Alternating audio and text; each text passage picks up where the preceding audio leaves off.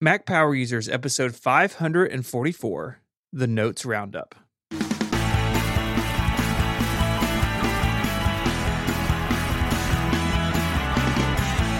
Hello and welcome back to Mac Power Users. My name is Stephen Hackett, and I am joined as always by my friend and yours, Mr. David Sparks. Hello, Stephen. How are you today? I am good. We're talking about notes apps. I'm a little afraid. Yeah. Why, man? I love So- Notes apps. Oh, I do too. It's like Everyone does. Sparky Unleashed. I, oh, Notes I know. apps. Look out. Mm-hmm. Oh. this outline just goes. Oh, I mean, there's so many notes apps, right? And like, Yeah. uh, we won't be able to hit all of them, but we want to hit the ones that uh, I think are representative of their best in their category. Like notes apps have endless categories as we'll talk about. But uh, but first, we have a, a little reminder for everybody, don't we? Yeah, we do. Uh, thanks, everyone, for subscribing to More Power Users. The, we really appreciate that support. Um, uh, the artwork has changed. You want to give an update on the More Power Users artwork? Yeah, we had a couple of comments about the artwork being maybe too similar to the regular show art.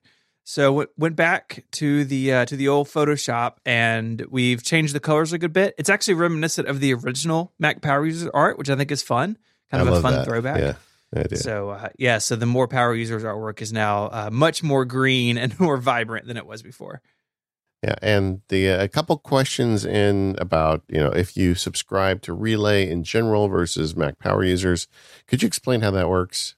Absolutely. So all Relay FM members get the same base set of benefits. So you have access to a feed called Crossover that includes our annual specials that we do every summer, Fusion and Backstage. The other shows I do for members, I do one of those with Mike where we talk about podcasting and creative things. And Fusion is a show where I, I interview various ver- various hosts that don't work together normally. So I might have, you know, like David Sparks and then someone David Sparks doesn't work with and we talk about something. That's a, that's a lot of fun. So all members get all of that stuff just the way it's always been. We haven't taken anything away from that membership level. You also get the newsletter and wallpapers and some other fun stuff. But to get more power users, you need to be a Mac Power Users member. So you would support MPU directly. So you'd get our membership feed and you would get all of that base level stuff. If you want to listen to Upgrade Plus, which is Mike and Jason's version of this, you need to subscribe to Upgrade and then you would get all the base stuff. So if you want both, you would have two plans. Uh, so that's that's basically how it works. Um, I'm ha- always happy to answer any questions. You can email us at membership at relay.fm. Uh, we look at that email all day, every day, and make sure everyone's being taken care of. So what you get if you subscribe to Mac Power users is you get a, a special feed of the show that has doesn't have ads, and uh, we are going to be often adding content to the end of those shows that is more timely content. Like today's More Power users is going to have a discussion of what the betas have done to our home screens and what I'm rocking on my iPhone beta home screen right now. So that'll be fun. Uh, and the other thing that we got is some emails from people saying, "Hey, I can't really afford that right now. I'm just, you know, I'm, in, I'm a student or whatever." Don't worry about it. We we don't expect everybody to subscribe. You know, it's just an option out there. A lot of listeners wanted to have an ad free version. Now you have one. You do get a little extra content too. But if that's not your thing, we are going to keep bringing you the same Mac Power users. We're still going to have the free newsletter, still have the free forums, and all that other stuff. Nothing's changing. Uh, we're just trying to add some additional features for folks who want to pay, and uh, and that's it. Yeah, that's right. We're never going to take anything out of what we do for everybody. That's not what this is about. This is about extra stuff. We're doing additional work uh, for this, uh, for all these membership shows. And uh, yeah, huge thank you to everyone who has gotten on board with this. It's been fantastic to see your support directly. And it means a whole lot to us. It means we can do this for a long, long time. Yep. Yep. Speaking about doing this, does that mean we can talk about notes today? Yes, I've held you off for a year and a half, but I took a couple of days off and I came back and there's a notes outline waiting for me. I really think that when I asked you, you know, to come on when Katie left, I, I really should have written into this whole deal that you let me talk about notes like every six months. I, I really have a missed opportunity there, I think. Well, uh, too bad. You know, Yeah. If only you'd had a uh, a more ruthless attorney when we were doing this. I guess. Yeah, if only I thought about that. But so, w- why am I obsessed with notes apps? And that's a good question. But you kind of referred to it already a little bit. I, for, number one is I think it's a very useful application. We all deal with words a lot, and I think computers are a very good place for storing words. A lot of it for, for me comes to that idea of the offline brain, you know, the idea of storing things that you don't want to carry around in your head, somewhere you can easily access them. But at the same time, Notes apps serve so many different functions for people. Sometimes people use them as a Notes app where they write down a quick thing where they want to remember it just for a short term. Uh, there's other folks that use what I would call kind of a text bank for Notes apps where they keep lots and lots of text that they want to refer to repeatedly. Uh, in my when I wear my lawyer hat, I actually do that. I have a text bank full of contract terms, and what a secret about lawyers is that we all plagiarize terribly. So when I read a contract for a client and I see a clause in a contract that I think is like, wow, that really solves a problem that I'd never thought of, I just capture that text. And I've got this text bank full of these clauses that sometimes I will dig into when I want to solve a special problem. I'll say, oh, wait, I think I dealt with that once. And I'll go pull the text out. And usually I have to modify it, but it, you know, it's a starting place. So that's what I would call a text bank. Some people use it for reference. Some people use these notes apps as a writing platform because they don't want to go into something like Microsoft Word. They want to have something simple.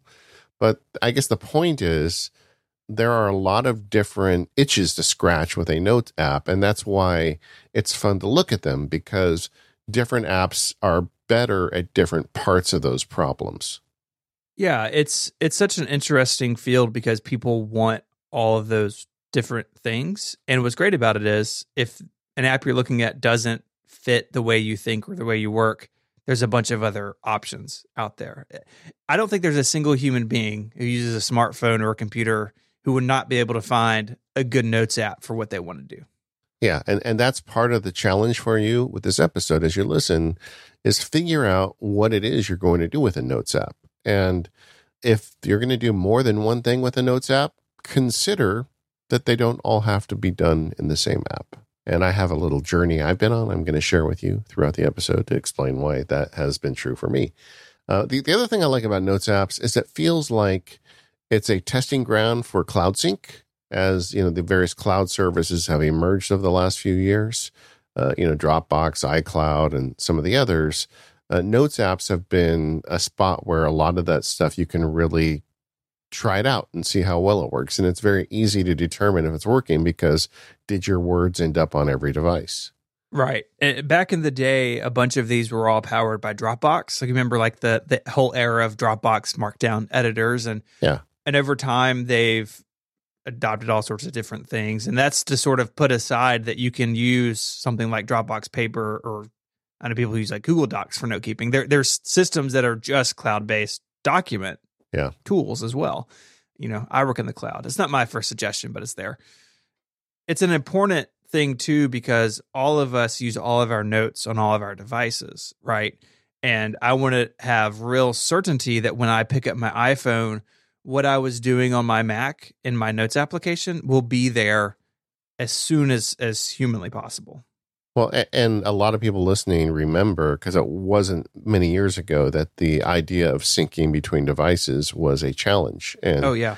like I remember when I first started using the iPad and how hard I had to work to keep my Scrivener uh, text files synced between an iPad and a Mac. It was like it was a project and it felt like diffusing a bomb every time I opened one of the devices.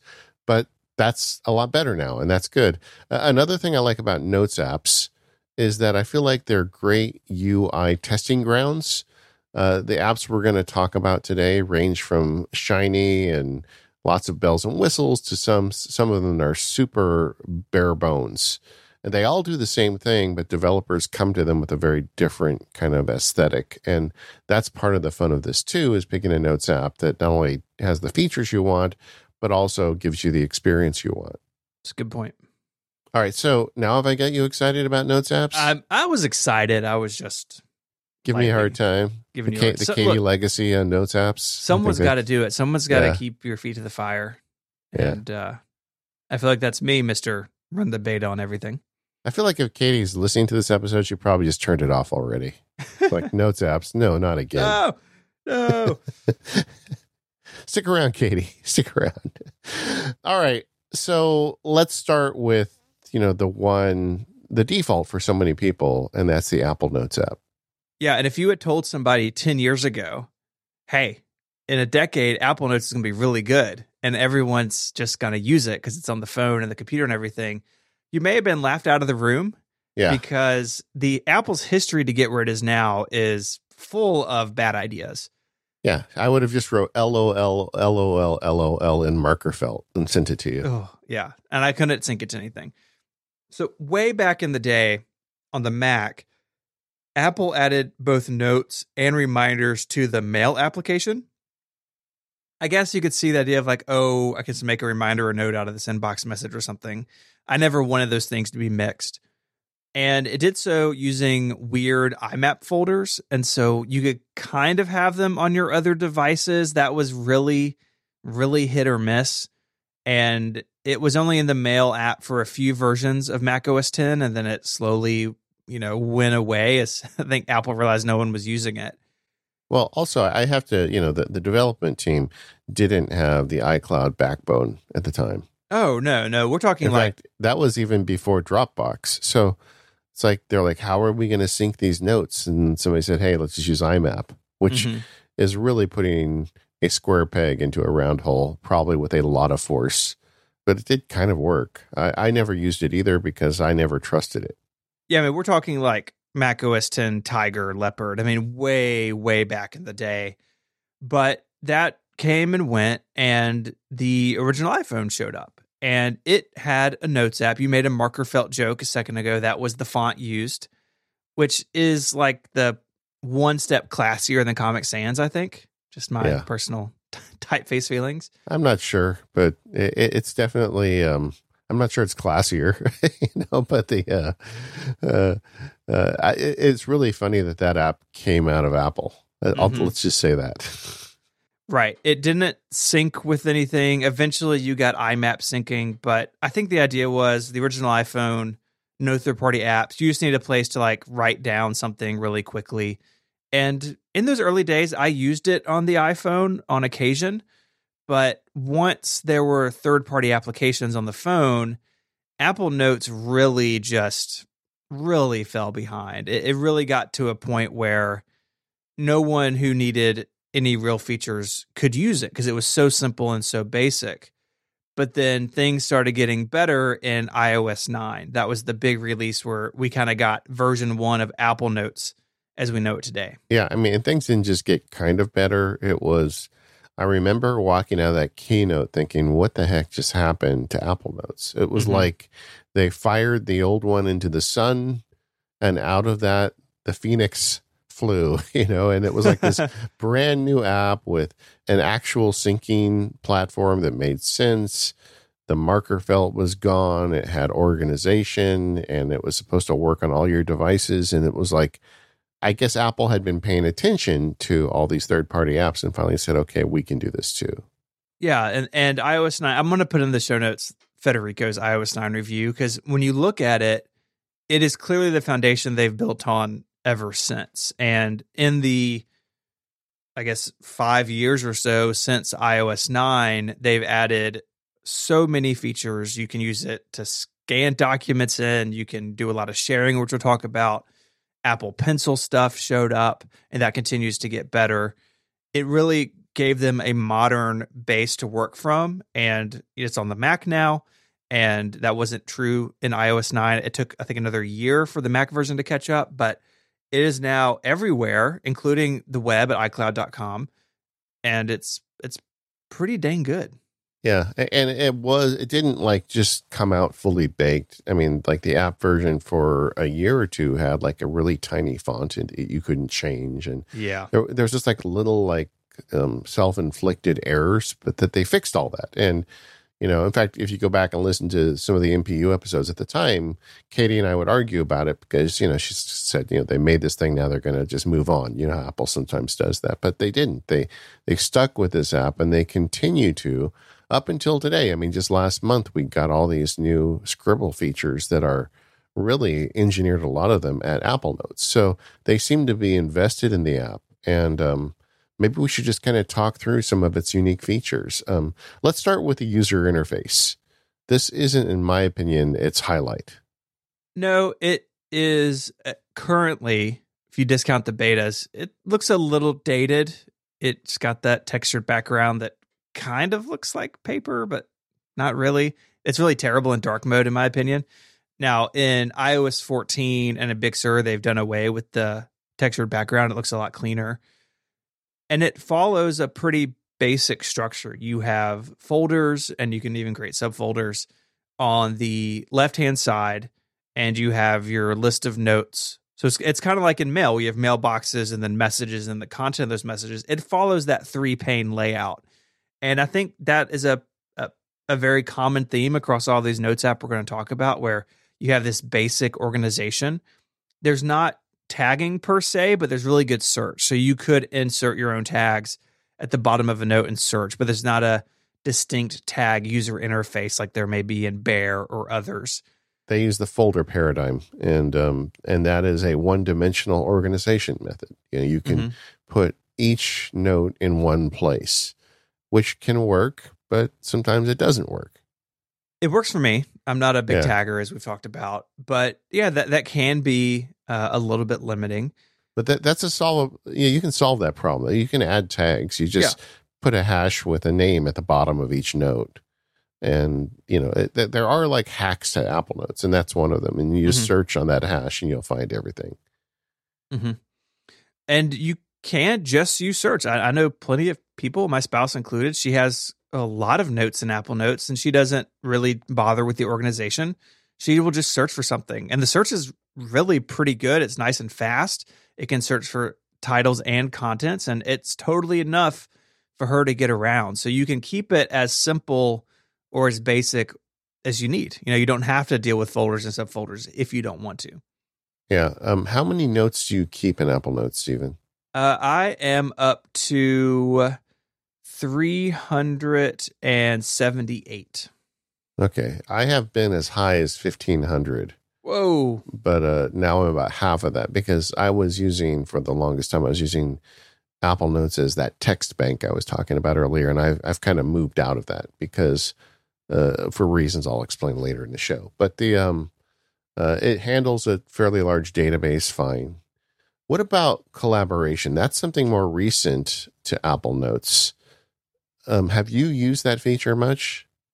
I have some people do podcast notes in it. That's not for me. I prefer Google Google Docs, but I do use the collaboration notes for a couple of things. Um, the sharing is pretty sweet, so you can share an individual note or a feature. As of I think last year was the ability to share a folder. So I just have a yeah. folder named Stephen and Mary, and any note that's created in there is automatically shared with the other person. And so in there, my wife and I keep all sorts of things uh, related to household stuff, you know, house projects, kids, whatever. Yeah, ho- holiday gifts is when we share. It's yes, like, get you know, gift a list of things we need to buy by person. Mm-hmm. I think the collaboration is particularly useful, and I think it's a really great feature to use with the people in your life that are not nerds and are not going to like install drafts. You know, um, so uh, like my spouse is someone who she likes her technology, but she doesn't listen to Mac Power users. So um, Apple Apple Notes is a great like collaborative mm-hmm. tool for stuff like that. What's nice too about it is that the sync is really fast. I, I don't, I haven't really seen it totally bork a you know collaborative note, but it's available on all of your devices, and it feels way more native than some other things like like Google Docs, for instance. And so you can just hop in and hop out really easily. And you can take advantage of a bunch of system stuff because it's a built in app, right? So it has uh, extensions. You can get stuff in. If you send a link over, you get this really nice media preview. It's a very nice place to be with or without sharing. Yeah.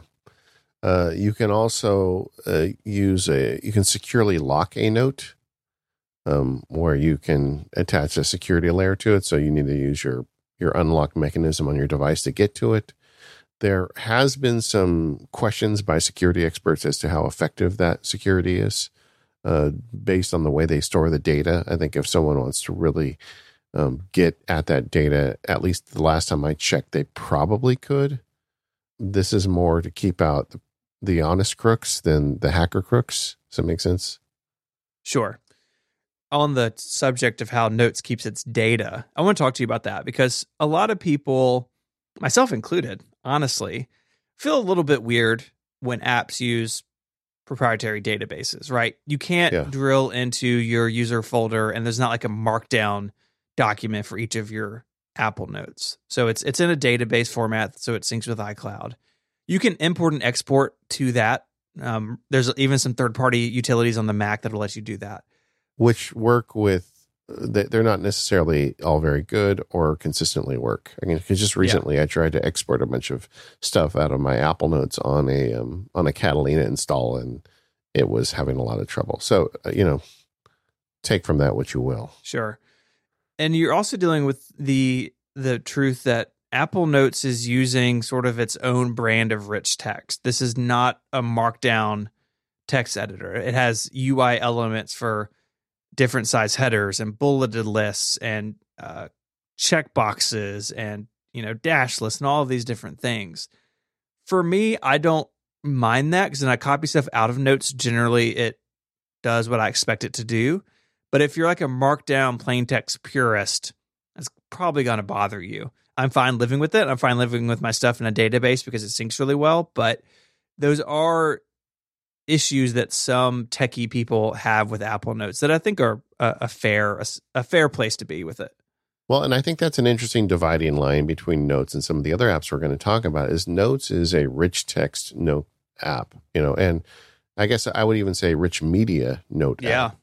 and that is in some ways what people don't like and that's in some ways what makes it good Yeah, I I want to be able to drag in screenshots and PDFs and have text in an outline format. And I, I want all of that stuff in my notes because that stuff's important to me, the way that I, I take notes and, and reference them later.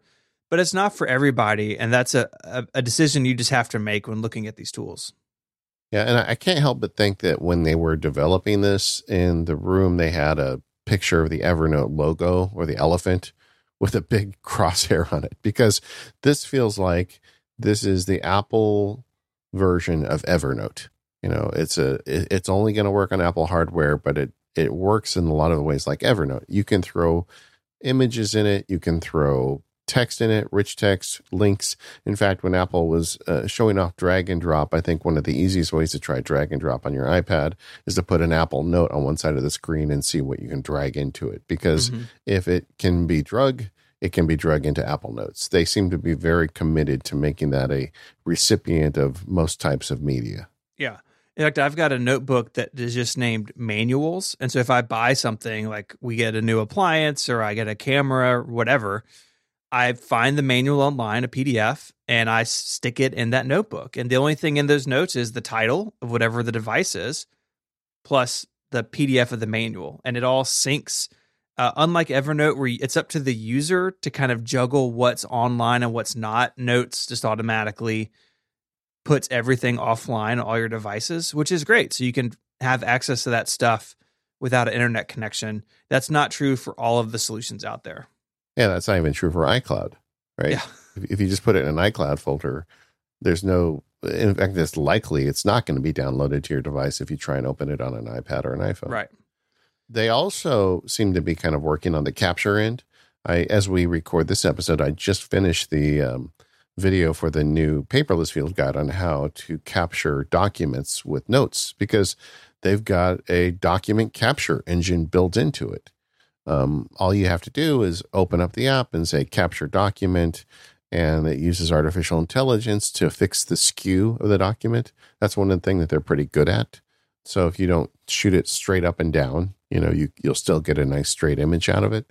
It does, you know, it doesn't hold a candle to some of the better scanning apps out there, but you know, it's free. It's already on your device, and in a pinch, you can take an image of anything with it. mm-hmm. Yeah, I think Apple really views the Notes app as a tool for almost anything. Like if you look at their demos or you look at Scribble, handwriting, sketching, text, images, all flowing from one type of content to another, even in the same note. They really view it as a as a, a blank canvas for you to to put things into. And I think that's really nice. I like that flexibility. And again, some people just want plain text or just want this or that. But I think Notes does really well for everybody because it is capable of so many different types of jobs. This episode of Mac Power Users is brought to you by 1Password, the cross platform tool to keep you and your online accounts safe and sound. We all know that we should have strong, unique passwords, different ones for each of our accounts, but that's impossible to do on your own. That's why you need a password manager, and 1Password is the best one out there. You can use it to create strong, unique passwords, and you don't have to remember them because they're all stored in 1Password on all of your devices. And you can log into it with your master password, your 1Password. But they stay on top of the latest technology. So if you have Touch ID or Face ID available to you on that device, you can use those things. So if you're unlocking an account on a website or in an app on your phone, you don't have to do anything. You just tap the 1Password entry, it scans your face, and you're in. It is truly seamless.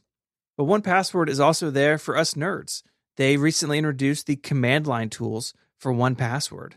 This means you can interact and, and access your 1Password library and account from the command line. So if you need to create a password to update an item. You don't have to tab out of your remote session to do that. You can do it right in line with your commands. It is really cool. So head on over to onepassword.com slash MPU to learn more and to sign up for a free 30-day trial. When you sign up, you'll get 20% off. 1Password is great for you, but it's also great for families and teams. They have accounts for those as well. Once again, onepassword.com slash MPU for a free 30 day trial and 20% off. Our thanks to 1Password for sponsoring the show. All right. As much as I like Apple Notes, there are a few things that I'd like to see them get better at. Um, one that really stands out for me as a guy who also makes a podcast called The Automators is the lack of good automation support. Um, they do have features available and shortcuts that like you can open a note and search a note, but every other app that does this stuff puts what they call a UID, a unique identifier to each note.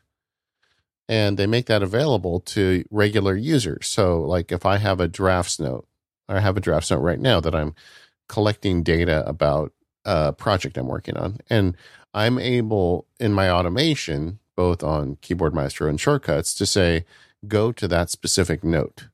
You know it's a url call or you know usually it's a url call but um, so i can tell my automation i want to go to this specific note. I can't do that in apple notes. Instead i have to say go to apple notes and search for the note that contains these words but if some other note gets added with those words in it I it, it, you know it's not unique enough. I if I don't get that automation just right, it doesn't work or, or puts the text in the wrong place. And you know there's things like that around Apple Notes that I feel like um, they just aren't going to bother with. And on the Mac, it's completely absent from Automator. Yeah, yeah, exactly.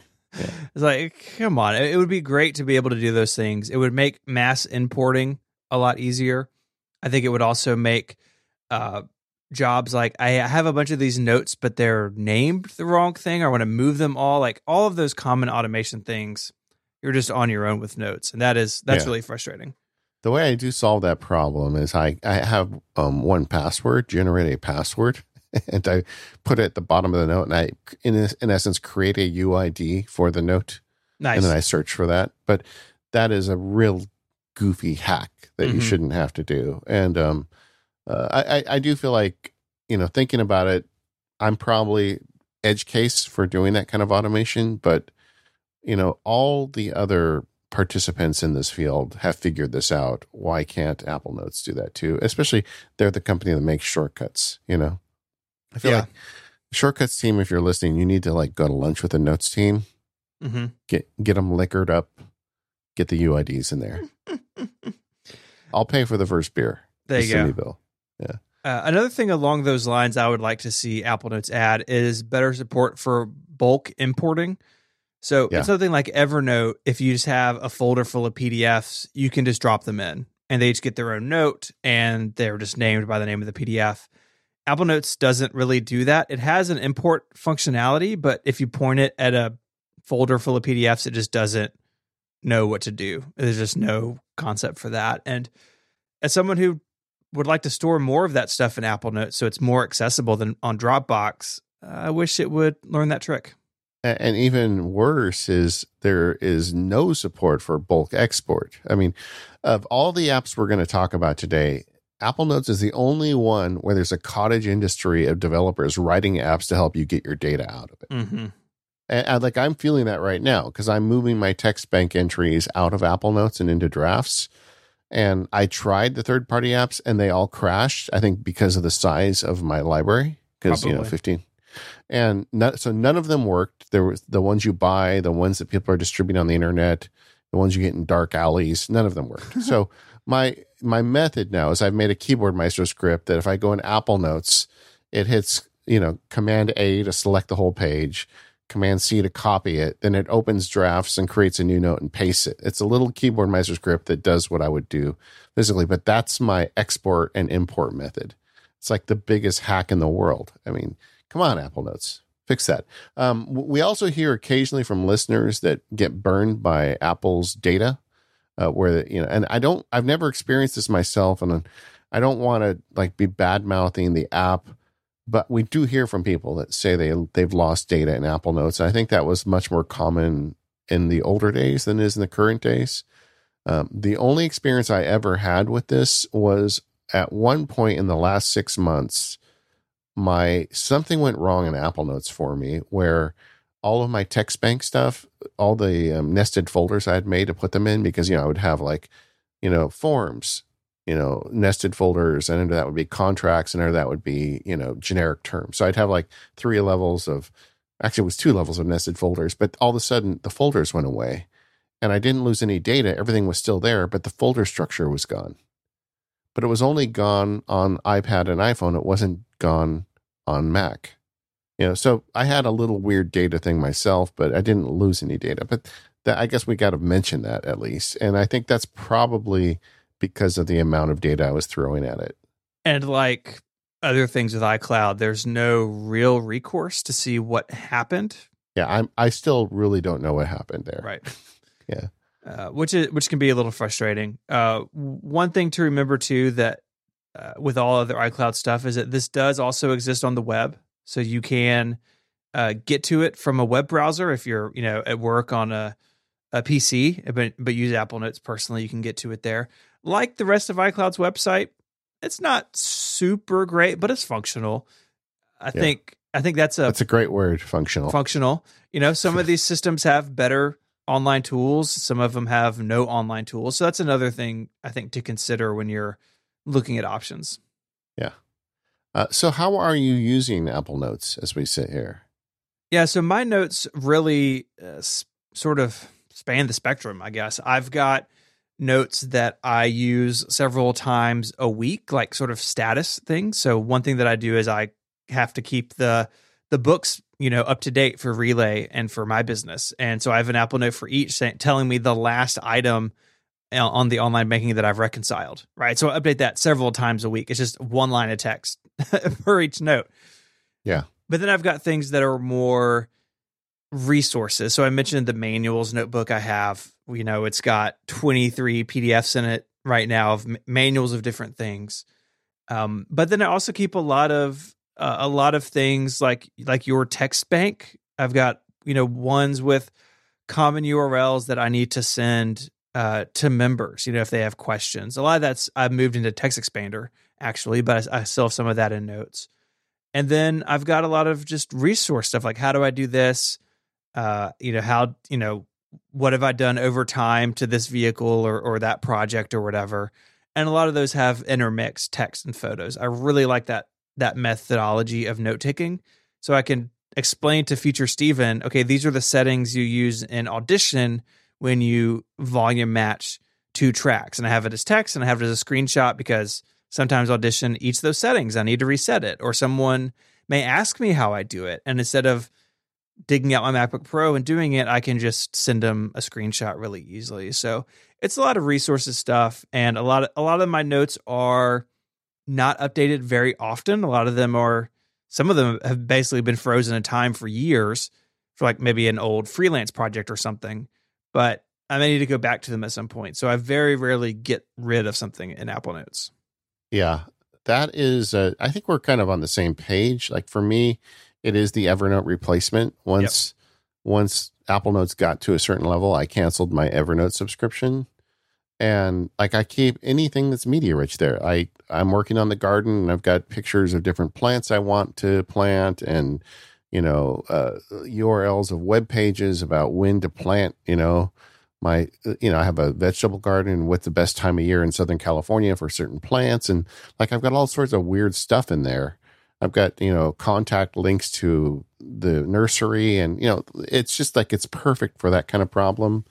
Uh, the other thing I do with it, the shared stuff with my wife is really useful. We share a reminders list for groceries, but um, I was trying to get her to bite on like a third party recipe app because there's some really good ones out there. But, you know, she just wasn't that interested. But like all the recipes that I make, I usually I can just put in Apple Notes, and in Apple Notes they have a really great system for making a checklist. Mm-hmm.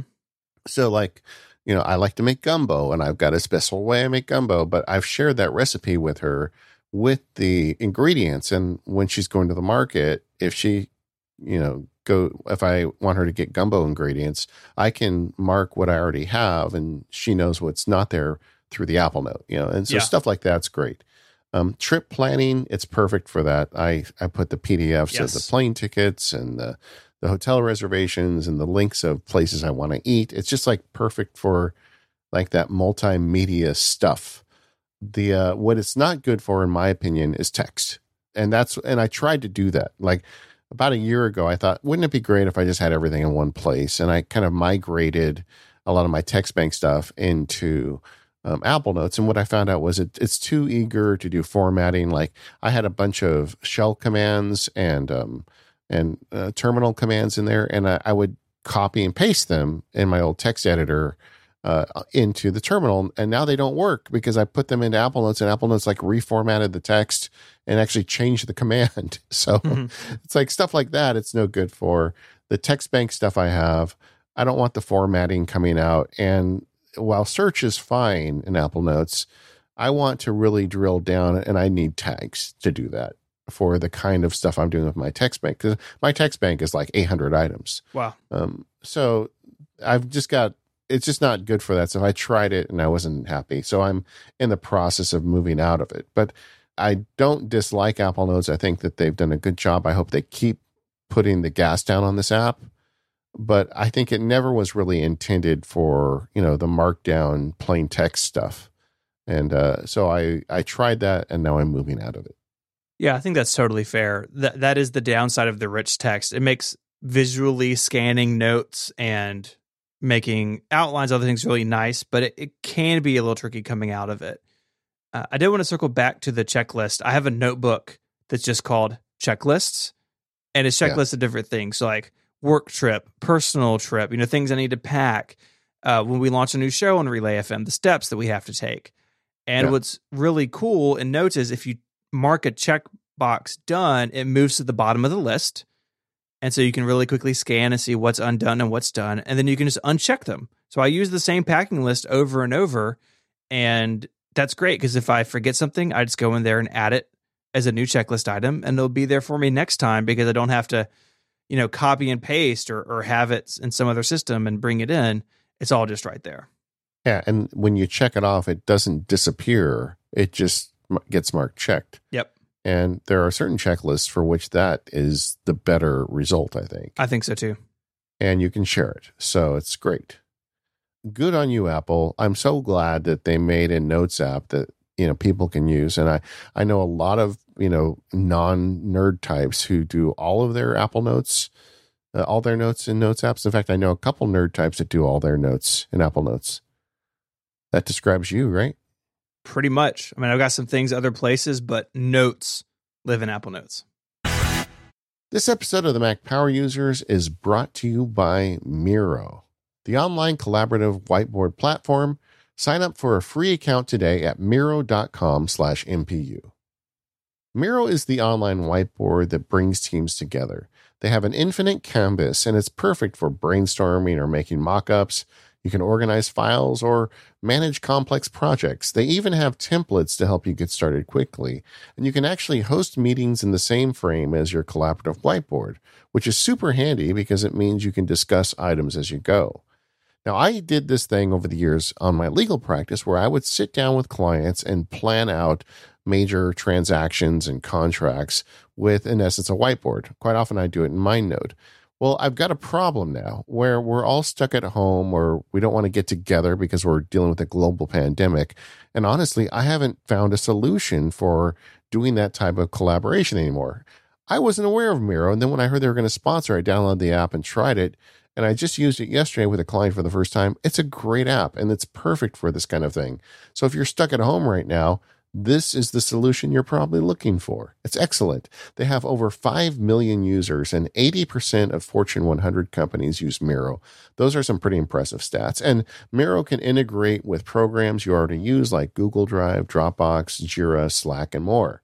So start collaborating for free when you sign up for an account right now at Miro, M-I-R-O dot com slash MPU. That's Miro dot com slash MPU to sign up for a free account with unlimited team members. Go there now. Check it out. Miro dot com slash MPU. And our thanks to Miro for their support of the Mac Power users and all of Relay FM.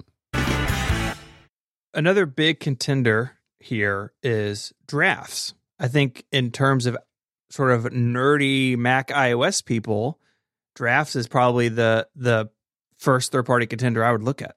You know, it's funny because six months ago, I would have argued that this doesn't even belong on the outline. I am a big fan of drafts. I've loved it since day one. And the whole idea with drafts is quick capture and action. I mean, the day this app came out, I'll never, I was in trial in Los Angeles and I downloaded the app and I immediately got it. And I sent out like six emails and saved like four notes.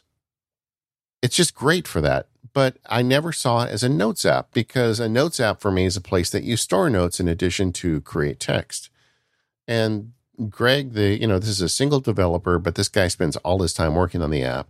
Um, he came out with a Mac app, I believe, last year, and then he started adding a bunch of tools in it to make storing your notes and drafts just as easy as using it to for quick capture and action. And even then, I wasn't an immediate an immediate like um, buy in for me. But as I realized that Apple Notes is no good as a text bank, I started looking for other options. I looked at Ulysses, which we're going to cover later. And Ulysses is great for some things, but I, I just felt like that wasn't the right app for text bank. And then eventually I like came around begrudgingly to drafts. And now I realize that's the one I should have been using the whole time. What sort of kicked it over the edge for you? Uh, just, you know, it's, it's built for text you know uh, and i do all of that text bank stuff in markdown and drafts is a great markdown app the developer put in a lot of really easy hooks for applying tags and you know creating notes and searching uh, he has a way to create filters around tags so you can basically have the app reconfigure itself at a touch of a button. I made a bunch of videos for Greg and actually have a drafts field guide that's out. If you go to learn.macsparky.com, it's a free field guide you can download and check it out. I'm going to probably add some more to it now that I'm getting deeper into this other piece of it. But just, it just, I realized, oh, this is a great place to store text and to have quick access to it and be able to manipulate it. So, um, as a text bank, drafts has taken over for me. You know, where there's certain things Apple Notes is good at, Drafts is really good at the text bank stuff. And I've got a pretty complex tagging system around legal like form text that I've created over the years, and it applied very easily in Drafts. And now I can get at that stuff very quickly. Um, it doesn't get formatted by the app, so I can pull the text out and drop it into Microsoft Word or Pages or Google Docs or any any destination and it's just going to adopt the formatting of where I drop it. So that's great. Um, it's very easy for me to go in and make edits to those. Like when I do make edits, I save multiple versions of draft text. Um, draft text, so I may want to like I may need this again someday. So I don't just modify it and delete it. I modify it and copy it. So it's just really good at that. It's lightning fast on search. It just solves a bunch of problems I was having with uh, Apple Notes for TextBank, and I'm I'm really happy with it. But another thing that I found it's really good for once I started using it as more than a place to write and distribute text is they uh, you know they've really developed the app in terms of actions over the last few years where you can add uh, automation scripting to your text and since I'm using the app more I've gone deeper down that rabbit hole too so you're really using drafts as a repository and then using the actions to get stuff out when you need to where I think I think how drafts maybe started, I think how uh, I think about drafts at least is it is where text goes when I'm not sure where it's going to end up. And yeah. I just I just don't use drafts or think about drafts in the way of it is a library of notes and some of them use the actions to get out at some point, but I'm also just using it as a big place for a bunch of text.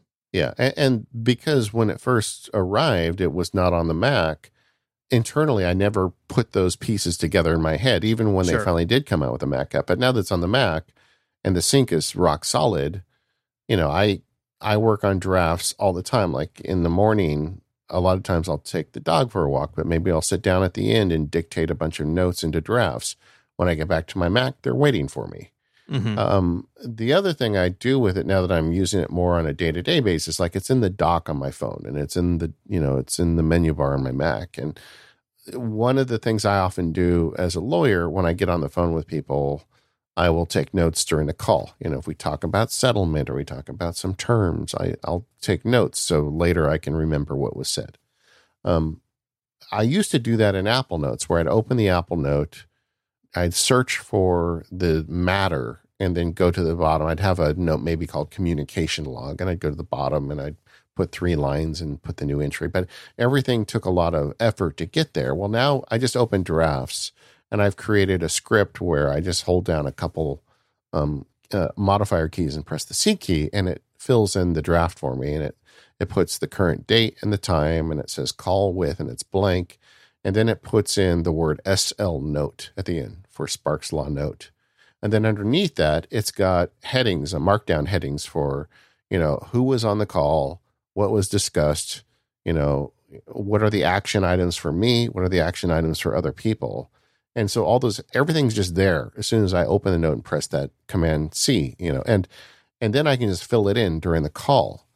And this is the cool part. When I'm done, I have a drafts action I've created that saves the note as a markdown note to my action directory on my um, my iCloud, and then I've got a Hazel note that looks for anything that includes the word SL note in the name.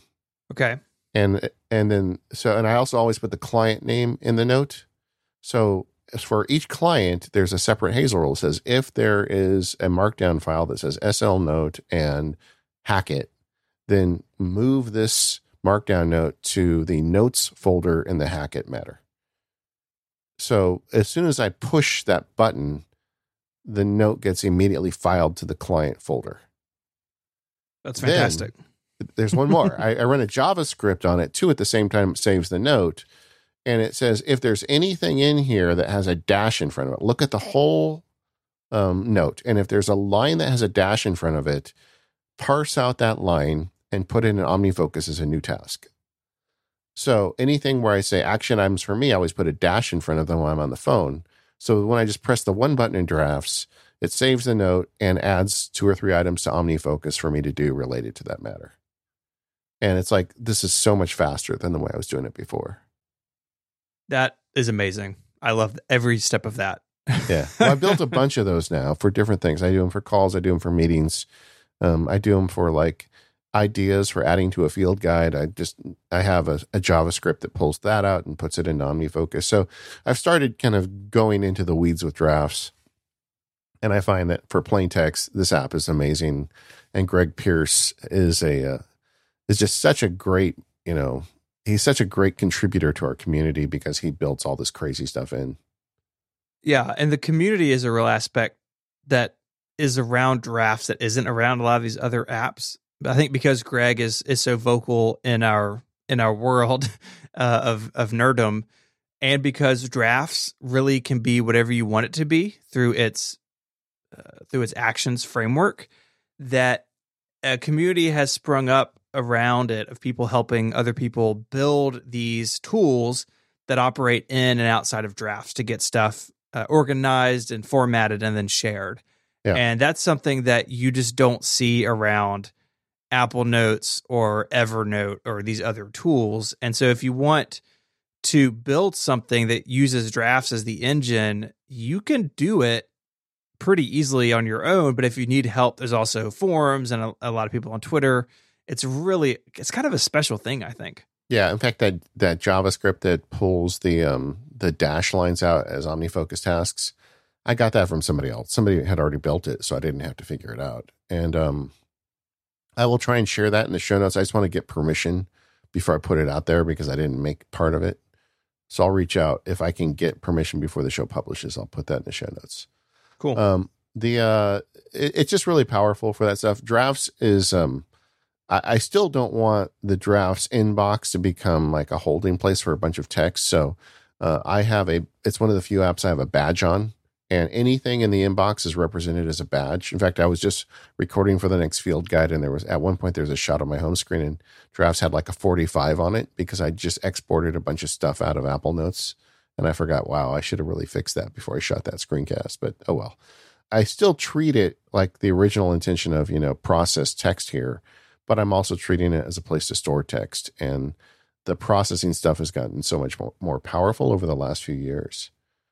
So I, I do a lot of writing, like short form writing gets done in there. I usually just put a flag on it and and archive it. So anything that's in the flag status and drafts is something I'm currently working on. And um, the the text bank stuff is great and I uh, I'm really happy with this transition. I'm not complete. I didn't just take a day and move all my text bank out of Apple Notes. I'm just doing it kind of on an as needed basis, but I'm slowly getting there. And my Apple Notes is getting more manageable because I'm taking hundreds of notes out of it. I think it's totally fine to use more than one tool here. I mean, you've outlined your needs and how Apple Notes meets your needs for some things, and Drafts meets them for others. And I think that's fine. I don't think we have to be locked into just one of these tools. Yeah. So Drafts is available now for Mac and iOS, uh, free download, and the free version is fine. If you want, if you've never used it before, try that. I mean, most of the basic features are there. You know, the idea of Drafts is you open it up, you dictate an email, and you press a button, and it sends the email. It's still there for for the free version. The pro version gives you the ability to create and edit actions, which for me is where where it really pays off. They mm-hmm. also have themes, and the workspaces are like those filters I was talking about earlier. And I'm I'm definitely a power user of drafts, and I pay for it. And um and I love having it on my Mac and my iPhone and iPad. That, I think that's the Notes app I'm most excited about in the last year because this automation stuff has come so far that yeah. it it really can make a difference. And Drafts Pro is a subscription, but I think Greg is a really good example of what a developer can do after the move to subscriptions. I mean, the pace of new features and improvements to drafts is amazing. I mean, he is always working on it, and that's possible, I think you would say, because of those subscriptions. So uh, that he, Greg and Drafts is a real shining example for me, kind of in this new world of paying for software, you know, monthly or annually. Yeah, I mean, just as an example, just recently, Greg added link backs to drafts which means you can type in the name of any other draft and put double brackets around it and it creates a active link to that draft inside your draft. So in essence, you can turn your drafts library into a wiki. Like you can have directory drafts that point to other drafts or from inside drafts jump back to other drafts. It's a very powerful tool once you you know, once you think about it. And he just added that and it was like, okay, another day, here's a cool feature. Yeah, it's awesome. There's another app that I think I wanted to talk about with respect to notes because it has been in the past a text bank for me. That's Ulysses. Ulysses is a long form writing app. It's been around for a long time. it's largely plain text with kind of a variant of Markdown in it. Yeah. I'm a, I'm a big fan of this app. I've written so many like legal letters and legal briefs and even books in Ulysses at one point, I got the idea what if I, instead of using Apple Notes, I stuck everything just in Ulysses because it is plain text. And so I tried an experiment with that and ultimately found, you know, it it's good app. It has tags. It has a lot of the features I want. But to me, Ulysses is a place I go to do long form writing and mixing those just didn't work for me. And there's really not a good reason for it. Uh, but, you know, the drafts actions obviously played a role for me. But I'm a fan of Ulysses. I'm not sure it's the right place for notes for me.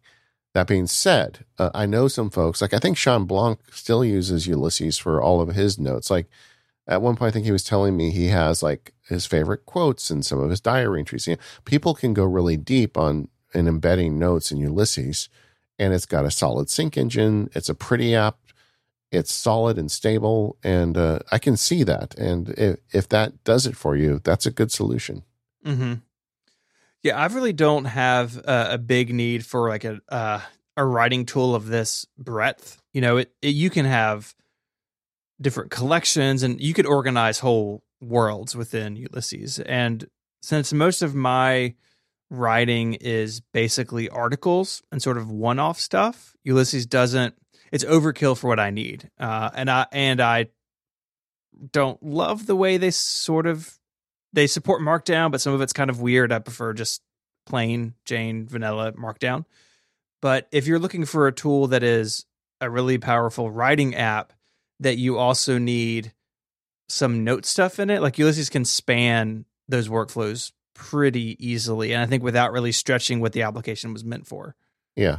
Well, see, I like plain text so much. Um, I still use it uh, pretty often because I write like I write legal briefs, and there, there are things I write where I need to spend a lot of time thinking about what words go in there and what order they go in.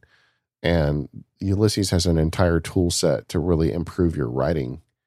And uh, I think it's really good for that stuff. I just, for me, it's not syncing as a notes app. It's more like a serious writing tool for me. Mm-hmm. Yeah, I think that's that's what it's billed as. I, mean, I think that's how the developers think of it as well. This episode of Mac Power Users is brought to you by the Intrazone by Microsoft SharePoint. There are a whole bunch of podcasts out there, and I love finding new ones. Uh, the Intrazone is one that's really cool to check out. It's bi weekly, has conversations and interviews with people in and around Microsoft talking about SharePoint and OneDrive and other tools and how they can work for you. And what I love about this is you can hear people who built these tools, people who are using these tools, and just like we do here on MPU, take those ideas and apply them to your own workplace. Each show covers a bunch of segments like news and announcements, a focus topic of the week, guest perspectives, FAQs, and more. They've discussed working from home, which I know is relevant to a lot of us right now. And so figuring out how to take tools that maybe were only once in your office building and putting them on the web, having people access to them, getting that intranet out to your organization is a big deal right now. And they had an episode talking about that and how Microsoft Teams and all this stuff interacts to give your people that you're working with who are now scattered working from home, give them the same tools, the same capabilities they had back in the office. So go and listen to it now. Just search for the Intrazone wherever you get your podcast. That's I N T R A Z O N E, or click the link in the show notes. Our thanks to the Intrazone by Microsoft SharePoint for the support of this show and Relay FM. There's a whole lot of apps that are out there to write notes with. We spent a lot of time on Apple Notes and the uh, and drafts, but I wanted to cover some of the others because I know a lot of the listeners are curious about some of these apps. I thought we'd start with Bear. Okay. Um, it's an interesting app because as Apple Notes was kind of coming into its own, Bear was out there, and Bear is meant to be more of a markdown notes app, but it also has multimedia hooks. Um, it fixes a lot of the problems that we have with Apple Notes. Like it's got great automation support. like it, it, with shortcuts, it's really got a lot of actions available to it. It's a very opinionated app in terms of design, and I think generally I like the design. It's very pretty inside. It is. I don't like the way it displays Markdown with the. Uh, it has like the Markdown codes on the left side. At least as the last time I used it, it did. You weren't able to turn it off. Maybe they fixed that since. And it's got really great themes and just a bunch of stuff that Apple will never add to Apple Notes. And I, I think it's a good alternative if you're looking for something a little more texty uh, with a little more options.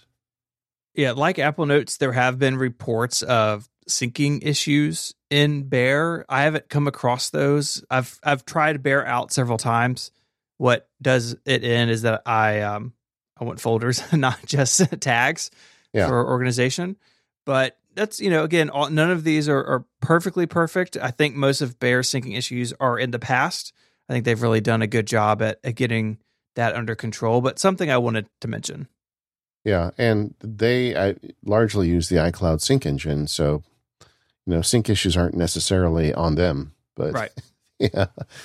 But either way it, it's an excellent option. And if apple notes or drafts isn't really doing it for you i would maybe start by looking at bear.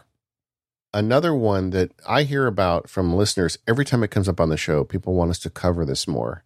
And i guess i we really should and it's microsoft onenote. Um, microsoft onenote in my opinion is maybe the best app microsoft has ever made I, I remember at one point uh, years ago, someone gave me a tablet computer. You know, when Microsoft made like the six pounders. Mm-hmm. You know, with the pencil that went inside of it, and it, it, it was a terrible computer, almost all the way down. I mean, it. it I don't need to get into it, but you know, it was long before the iPad.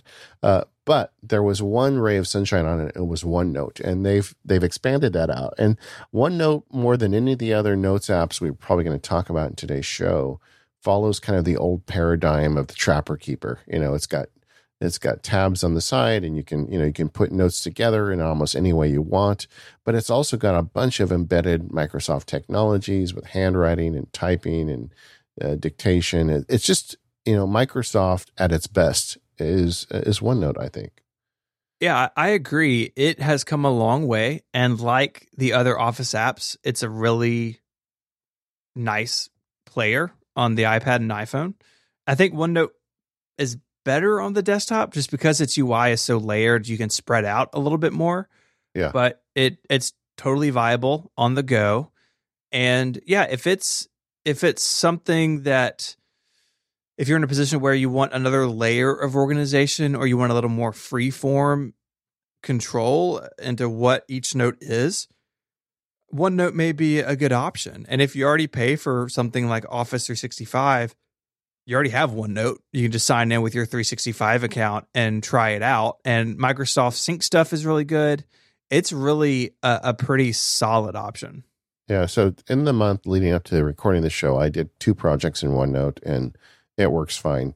Uh, my takeaway from it is that it reminds me a lot of there used to be an app called Circus Ponies Notebook. Do you remember that? Oh yeah. Wow. It was it was a great app for the Mac that just didn't make it, you know, things uh, they tried to transition to iPad and it just they had a hard time and it never made it. Um it re- I feel like OneNote is what would happen if Circus Ponies Notebook had Microsoft money and, you know a team of developers behind it. It's and it, it really does a lot of different things. If you're looking for a place where you can kind of do almost anything with your notes, this is something you should look at. If you're working in an office that's working already in the Microsoft suite of apps, you're probably already using OneNote. So why not use it? And um, I think this would be a good one to consider, like maybe you do your work stuff in OneNote and you do your personal stuff in Apple Notes, I think that would be a great solution for a lot of people. One that's come up several times on the show, mostly by me, is Tot, T O T, by our friends yeah. at the Iconfactory. And it is a favorite of mine because of its simplicity. It's a markdown editor. You get seven notes. That's it. Can't yeah. make infinite number and it's uh it's so it's free on the Mac. It's twenty dollars upfront purchase on iOS. I do not understand this business model. I have complained about it many times. I will continue to cl- complain yeah. about it. There, there's some words in the outline that we're not even allowed to say on the air here. Yeah, that I don't I don't understand what they're doing. Yeah, But I've really come to love Tot and and actually it's replaced drafts for me in a sense of I just have some text that I kind of need everywhere. So I've got a couple of dots in Tot, a couple of color tabs with um, stuff that I just need handy that it's really fast to get into. And its extension of getting stuff into is also really cool. And so I started using Tot as well uh, for one show of mine, Liftoff, that I do here on Relay with I do it with Jason Snell. We cover the space industry. It's every other week, and I kind of collect links for news stories over that two week period. Yeah. And instead of opening a Google Doc every time I'm pasting it in, I've just saved them to uh, a note in Tot, and then when it's time to prep for the show, I open it up and I've got two dozen in there, and I pick the six or whatever we're going to talk about. And for that fast in stuff, uh, Tot really wins there as to I just I really like it that it's so simple. It syncs really well, and it has become something that's on the home screen of my phone and it's on the dock on my Mac. see, I would argue this isn't even a notes app. Honestly, It's I mean, yeah, it's not really a notes app, but it can do note like things. So I think it's I think it's worth a mention. I mean, I think it solves a real problem for people where they just want to quickly capture text Mm-hmm. and they want it available everywhere because now you don't have just one device. You no longer have just your Macintosh with the handle sitting on your desk. You've got the iPhone and the iPad and whatever. And with Tot, you can type anywhere and get it everywhere else. Mm-hmm. Um, so I, I I tried the app. I think it's it's a really pretty app, and it's gonna be you know it's gonna be rock solid because those guys over at Iconfactory make apps. I mean they know what they're doing, and you know they've sweat every little detail in it. But it the, it's just the raw power of drafts that keeps me using drafts. Like the thing you described with feedback, I do the same thing for Mac Power Users feedback. Someone sends me an email, I push a button and it gets added to a running draft. And then I put that into the Google Doc when you and I start prepping the episode. So it's um you know, you can solve we both are kind of solving the same problem in different ways. Mm-hmm. Uh, I do think Tot is absolutely a great app. So if if you just want the ability to have was it seven notes that you can Yep. access at any time? Well, Mhm. see, that is a notes app. It's not a note app. Yeah. it's Look not at 380, it's just seven. Yeah, but uh, okay, it, it's allowed back in. Okay. That's good. It's a it's a tiny little notes app. Yeah, It just barely earns the S though. Uh, of course, we've got to mention Evernote, sort of the original everything bucket. Evernote went through a real dark period. I would say the last couple of years, they've done a pretty good job at turning the company around. They got rid of a lot of silly stuff they were doing, trying to focus on the core application. It does text notes, attachments, it can OCR things. It is it has a lot of features and they've slowly whittled some of those back but evernote is, is kind of a, a big beast to get your, your arms around it does have sort of the age old problem of getting data out of it but again there's there's options evernote wraps all of its notes in this weird pseudo html so it looks the same everywhere and that can get weird if you're like copying out of evernote and pasting into mail or something on your ipad some of it's a little weird uh, but if you want an everything bucket, it is still a viable option, I think, and is still extremely popular. Even though it's fallen out of popularity, I think in some of the Mac crowd, I think overall they're still doing very well. And you know they're still out there doing their thing. It's eight bucks a month for the plan that's sort of worth having. Uh, the free plan is is pretty limited, but it is there, and it's it's the Evernote that's always been there. But I think it's in a lot of ways better than it's ever been. Hey, You know, I went and downloaded it all again as we prep for today's episode. And full disclosure, I've just never been a fan of Evernote. Oh It yeah, just doesn't work for me, and it still feels like like I was writing text in it um, over the weekend, and I felt like I was using an enterprise PC app. It just you know I, I don't know uh, and i get it you know they're, they're doing a whole bunch of stuff on the back end in order to get all that power on the back end they've got to keep the front end kind of basic and uh, it just you know it, it i think it's a great app it just was not made for someone like me No, that's totally fair. And I think, you know, that sort of taste and the way things feel is a big part of an app that you're going to use. Many, many times a day. Yeah, and, and, it wouldn't be that successful if it wasn't helping a lot of people. So you don't have to write me to convince me to love it, but you know, if you love it, I, am okay with that. Mm-hmm. It's all right. Yeah. It's not like you're telling me you're a Kenny G fan. Wow. Oh, did I say that out loud? Specific. Yeah. Okay. Uh, keep it. Yeah, keep it is sort of a lightweight Evernote like application. There's a Mac version, there's a mobile version. It syncs with iCloud. So you can do notes, you can capture web archives, you can sync files. Uh, it, it's one of the rare apps that does both folders and tags, so you can mix and match your organizational structure. Most apps sort of have an opinion they choose one or the other. Keep It does both. And it's another subscription. It's 10 bucks a year. Uh, on iOS, it's 20 bucks a year for the Mac. You can buy the Mac app outright if you want it. Uh, I've tried to keep it on and off over the years. It's never really stuck with me.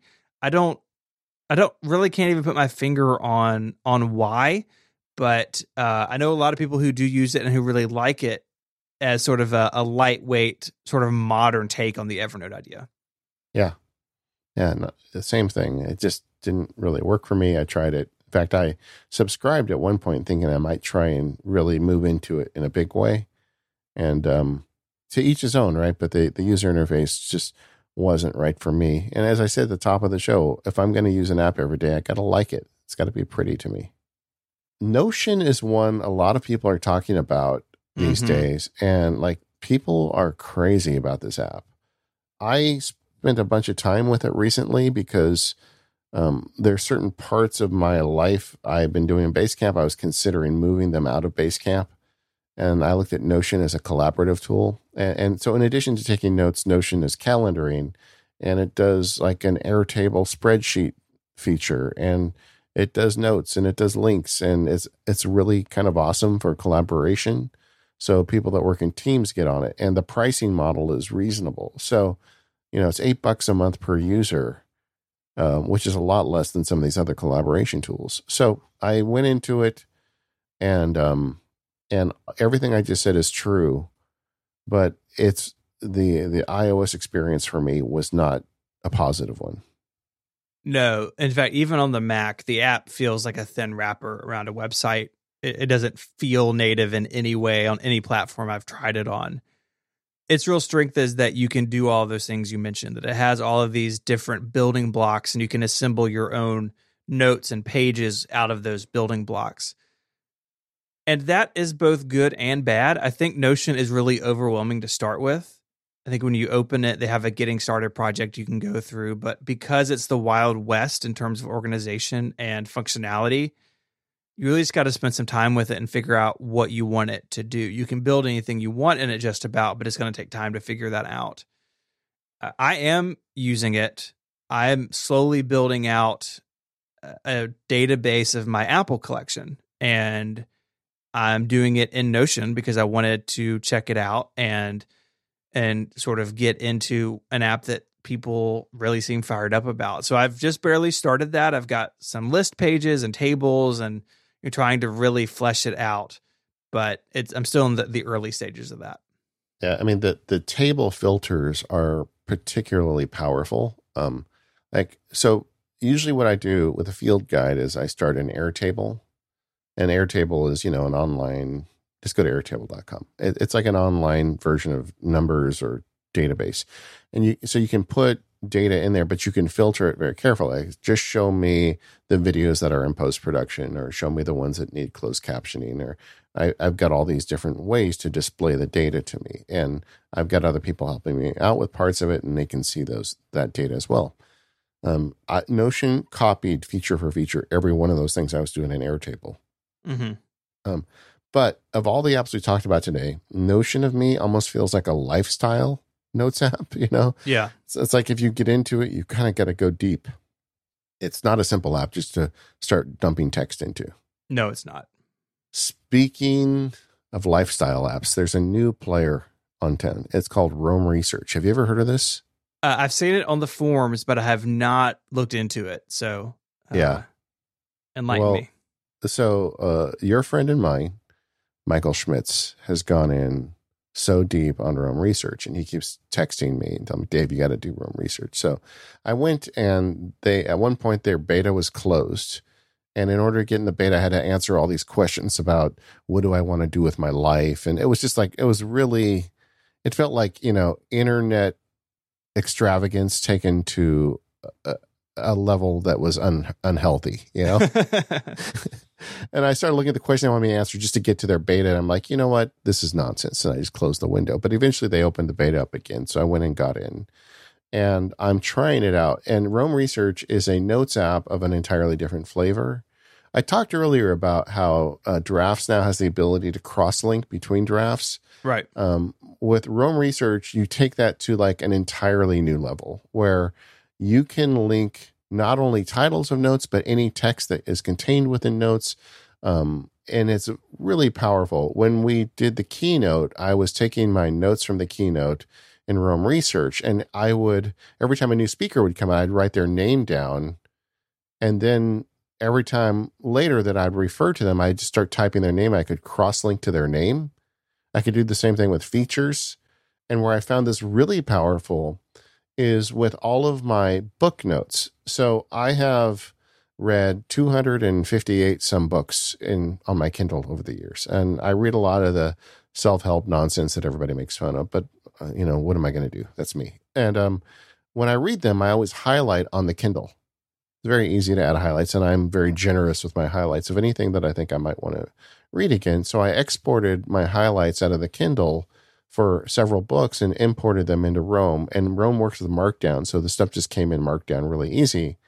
And then I created um, a, a like metadata for each book with the author's name and the subject and whether I'd read it or not and the status of the book.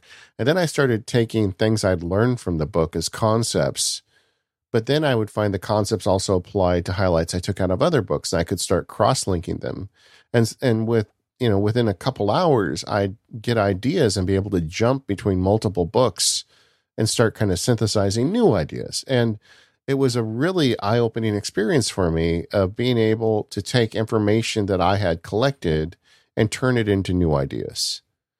And I, uh, I've done probably a poor job of explaining it. There's kind of a lot more to it, but I am now slowly importing a bunch of notes I've taken over the years about kind of hippie, deep thinking stuff into this Roam research. And I'm finding it, uh, you know, I, we talked about it briefly on the most recent episode of Focus, and I'd recommend going and listening to that. But to me, it was like um, there's an episode in, in, um, in Harry Potter where Dumbledore has the Pensieve. I don't know, do you watch Harry Potter? Sure. Yeah. Yeah. So he takes ideas out of his brain and he dumps them into this bowl Mm-hmm. And then he just looks at the bowl and kind of mixes his ideas up and comes up with other ideas. That's what this feels like to me. And mm-hmm. it, you know, and I know I can cross link in drafts, but I can't do it to the extent I can in Roam Research. And this app is expensive. It's $15 a month to subscribe. And I'm going to keep subscribing for a couple months because I just, I'm trying to figure out if it's a novelty to me or a real tool I want to start using. But it's a, it's a different kind of notes app. And I'm going to go and try and find a couple good YouTube videos on it, and I'll link them in the show notes because you, you really have to kind of see it in action. There's a bunch of people that are using it for a lot of other stuff, like they log their days in it and they kind of turn it into a diary. And some people are using it for goal planning, and they're doing all this stuff that honestly I don't really see it that useful for. But this idea of combining ideas and thoughts and resources and then cross linking them, I think there's real merit to that. Yeah, I think so too, because that's that is kind of how our brains work, right? We can jump from a single word in a sentence to a, a, totally different world just with the thinnest of links, right? So I can yeah. understand how that could be useful if you really want to build out that sort of second brain mentality. Yeah, and it's all in Markdown, so it's easy to import, it's easy to export. But you know, they've kind of added their own syntax on top of like a square bracket does a different thing than a than a parenthesis, uh, parentheses. But you can add Kanban, you can add a calendar, and and I understand why people are using it for everything because I think they spend so much money on it. They're like, okay, I got to get a lot out of this app. Yeah. But but the um, I also it, it's only the web. I, I, guess I should have said that. It's only a web thing now. There's not even an I, iPad app for it. I guess they're getting ready to announce an API. So other people can build apps around it. I feel like it's probably going to be like Notion, where the apps are going to feel like wrappers around a website. But I use it on my iPad and it works fine out of Safari, and I use it on my Mac and it works fine out of Safari. And they even there's kind of a way to use it with the iPhone, but not as easy. Um, so I mean, it, it's not kind of the great native experience we've been talking about. Um, it's not particularly attractive but man, is this thing wicked smart. And it, it just, I find it fascinating when I can kind of, you know, kind of work my own brain. And this app is, seems to be doing that. And honestly, right now, if you said I have to pull the trigger on subscribing for a year or not, I think I'd subscribe. Wow. Okay. Yeah. Yeah. I want to hear more about that as you explore it further. Yeah. Yeah. It, it, it's an interesting app and it solves a unique problem. It's not a text bank. It's not a lot of the traditional uses we're using for apps, but it's, I think it's a great research tool. This episode of the Mac Power Users is brought to you by DevonThink. Go to devontechnologies.com slash MPU. Get organized and unleash your creativity and use the link at devontechnologies.com slash MPU to get 10% off. DevonThink is a professional document and information management application for the Mac. It helps you collect, file, organize, edit, and annotate all sorts of documents so you can reach digital organization heaven. Archive all your email with the enhanced email archiver. This email archiver is super powerful. You press a button in Apple Mail and it gets automatically added to DevonThink and even brings in your attachments. It's awesome. Once you de- get that done, you can also scan your paper documents with their revised scanner interface. I push a button on my scanner and the document just shows up in DevonThink. You can even imprint PDFs with custom stamps before giving them to others. I've been using this in my everyday law practice where now when I print out a PDF of a document before I send it to the other side, I press a button in DevonThink and it imprints draft all over it so nobody tries to use it or file it. Uh, it's just a great, powerful tool and you can organize all your documents in any way you want. They've got smart groups that let you create different views of your data. They've got integrated AI to assist with filing and searching so it can try and file for you. It even has its own version, something kind of like Hazel with all these awesome rules where you can automatically file and sort documents based on what their contents are or how you tag it. You can automate your workflow and create smart rules to add flexible reminders to any document they let you even non programmers easily automate many parts of the workflow. So you can delegate the boring, repetitive tasks with DevonThink. And finally, sync your data securely between your devices uh, using your preferred web storage or even directly on the local network. You can take your data with you with DevonThink's iOS companion app and you can get 10% off DevonThink 3 or upgrade to it right now. Just go to devontechnologies.com slash MPU. That's devontechnologies.com slash MPU. Get 10% off and take advantage of this super powerful app. Our thanks to Devon Technologies for their support of this show and all of Relay FM. There's another related set of apps that I think we're calling digital notebooks. And so these are apps, I think of them primarily as on the iPad with the Apple Pencil that turns your iPad into into a, a, notebook where you can handwrite and draw. Apple Notes does a lot of this, but there are also a couple of standout apps from third party developers. Yeah, there's two that I wanted to mention in the show today. Um, uh, GoodNotes is the one I've been using for years, and it's a it's a very much kind of in the Microsoft OneNote fashion. You have digital representations of physical notebooks. You pick one, it opens to a page, and you just start writing in it. Um, what I like about GoodNotes is the ink engine is amazing. You can write on it; it feels like you're writing on paper, and the ink represents the the sensitivity of the ink is relative to the amount of pressure you apply with the Apple Pencil. They've I always have felt like they've had the best ink engine in their device. Um, it's very usable when you open the application, and they are the one of the early you know adopters with templates where not only do they have a bunch of great templates whether it's calendars or dot grid or line paper or even musical staff they've got it all there so you can add a page of any kind of paper um, but you can also import your own templates and also import external pages. So if you want to take notes with an Apple Pencil, this is a great app for that.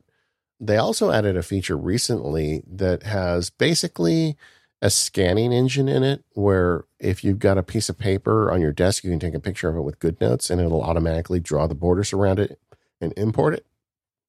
So, you know, I, I, for a long time, I've journaled with paper and pen. But at the end of the day, I just take a picture of it with GoodNotes. And then I've got my diary, not only in paper form, but digital form.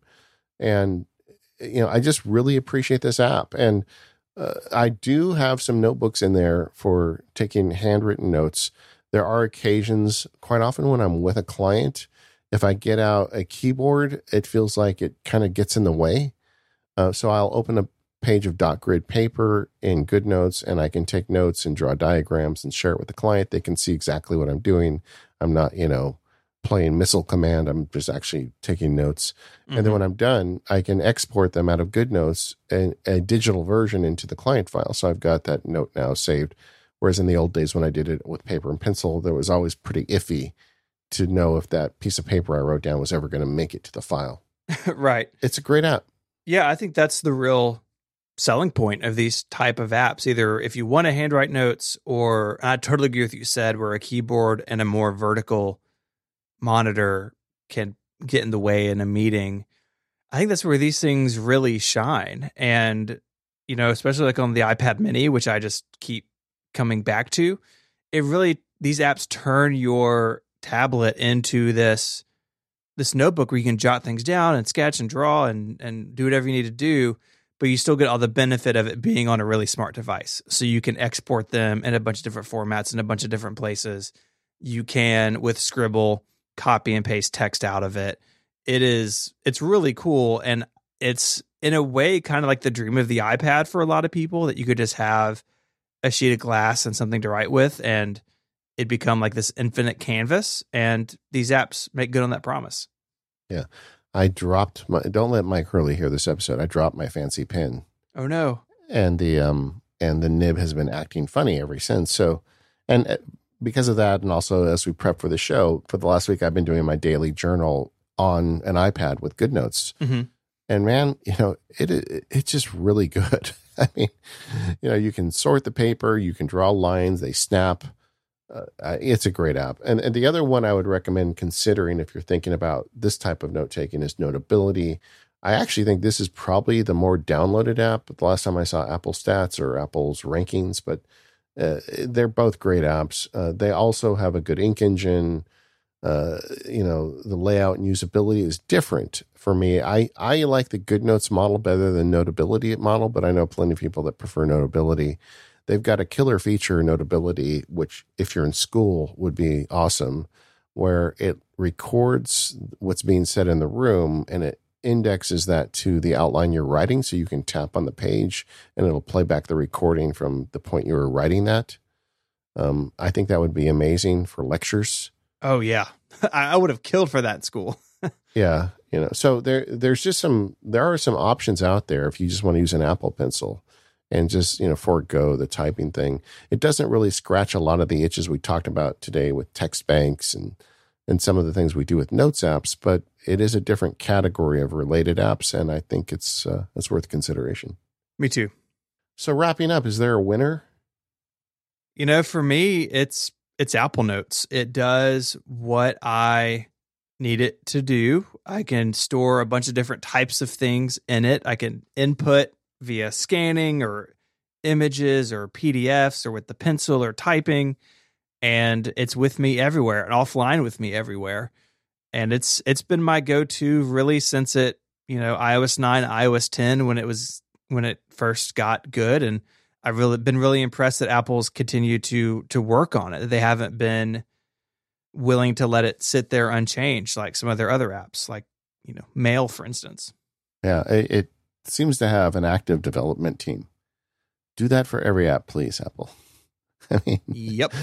Uh, the uh, Apple Notes, I think, has is definitely a winner in my book, but I think Drafts is too, and mm-hmm. um, just because I've got some different needs, and yeah, for the plain stuff, tech stuff, Drafts is really great, and I feel like I've really woken up to the depth of automation with Drafts. I mean, I make a show called Automator, so I've been talking about Drafts for a while, but just lately, I you know I, I've been trying to apply some of its goodness to specific problems in my life. And it's amazing to me how easy it is to to automate things with drafts.